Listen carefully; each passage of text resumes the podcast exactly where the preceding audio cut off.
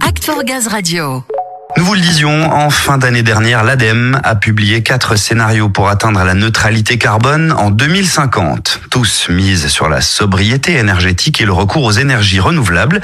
RTE, gestionnaire du réseau de transport d'électricité, et Negawatt, association qui œuvre pour la transition énergétique, ont aussi publié les leurs. D'autres sont attendus au printemps. Et pour en savoir plus en ce début d'année sur ce que proposent ces scénarios énergétiques, Samuel est avec Catherine Leboul-Proust, directrice de la stratégie de GRDF. Oui, Ludo, l'interlocutrice idéale pour nous parler de ce sujet. Catherine Leboul-Proust, bienvenue. Bonjour. Alors tout d'abord, et Ludo vient de le dire, RTE et Negawatt ont publié en fin d'année dernière leur scénario énergétique à horizon 2050. Catherine, concrètement, à qui et à quoi ils vont servir ces scénarios? Alors, ces travaux de scénarii s'inscrivent dans un travail engagé par euh, le gouvernement pour définir la future stratégie énergie-climat de la France à horizon 2050, avec une première échéance l'adoption d'une loi de programmation énergie qui doit intervenir d'ici le 1er juillet 2023 et qui devra fixer des grandes orientations. Dans les premiers scénarios qui ont été émis, effectivement, RTE, le gestionnaire du réseau de transport, l'ADEME, Negawatt, qui est une association, une ONG, et également la filière gazière publiera des scénarios multi-énergie courant février 2022. Alors, tous ces scénarios participent à la stratégie énergie-climat de la France à horizon 2050. Quelles que soient les prospectives, elles visent tout un but commun. Ces scénarios ont un point commun, c'est qu'ils visent tous à essayer de définir des trajectoires, des visions du mix énergétique de demain pour atteindre un objectif, celui de la neutralité carbone à 2050. L'ensemble des scénarios vont avoir pour la plupart des points communs.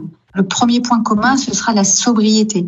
Le deuxième point commun, c'est l'efficacité énergétique. Le troisième point commun, c'est le développement des ENR, soit des options 100% ENR, soit des scénarios qui mettront les ENR en complémentarité avec des énergies plus traditionnelles, dont la part sera aussi la différente.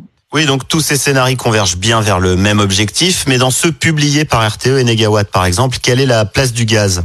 Alors, sur le scénario RTE, le gestionnaire de transport de l'électricité, il porte une vision euh, sur l'avenir du système électrique.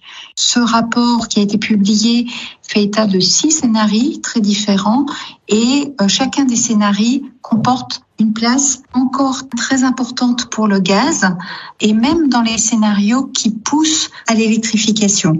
Le scénario négawatt accorde également une place importante au gaz et notamment au gaz renouvelable dans une optique de 100% gaz renouvelable en 2050 avec une production de gaz renouvelable assez substantielle puisque le scénario négawatt confirme les hypothèses de potentiel de gaz renouvelable à horizon 2050 euh, que l'on a identifié aussi dans un premier scénario établi avec l'ADEME sur un 100% gaz renouvelable en 2050 qui portait une part de gaz renouvelable à environ 150 TWh.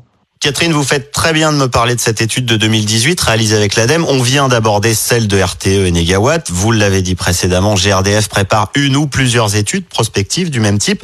L'entreprise en fait régulièrement donc. Oui, GRDF réalise des études prospectives à intervalles très réguliers, à minima tous les deux ans, en ayant quatre points clés en tête qui sont vraiment très importants. Le premier point, c'est d'aborder les scénarios dans une optique de mix énergétique et de complémentarité des énergies. Le deuxième point, c'est qu'on pense qu'il est très important que ces scénarios énergétiques abordent effectivement la question du carbone et de la réduction des émissions de gaz à effet de serre, mais visent des enjeux plus complets, c'est-à-dire non seulement les enjeux de réduction de carbone, mais aussi des enjeux de coût, d'indépendance énergétique, de sécurité et de continuité d'approvisionnement et des enjeux de résilience. Ce sont des exercices qui sont là pour essayer de dessiner des futurs possibles, mais aussi avec de l'humilité. Et dans ces cas-là, il faut avoir des variantes et des scénarios de transition. Et on a établi en 2018 une étude avec l'ADEME sur la faisabilité d'un scénario 100% gaz renouvelable. Cette étude montre que ce 100% gaz renouvelable est possible.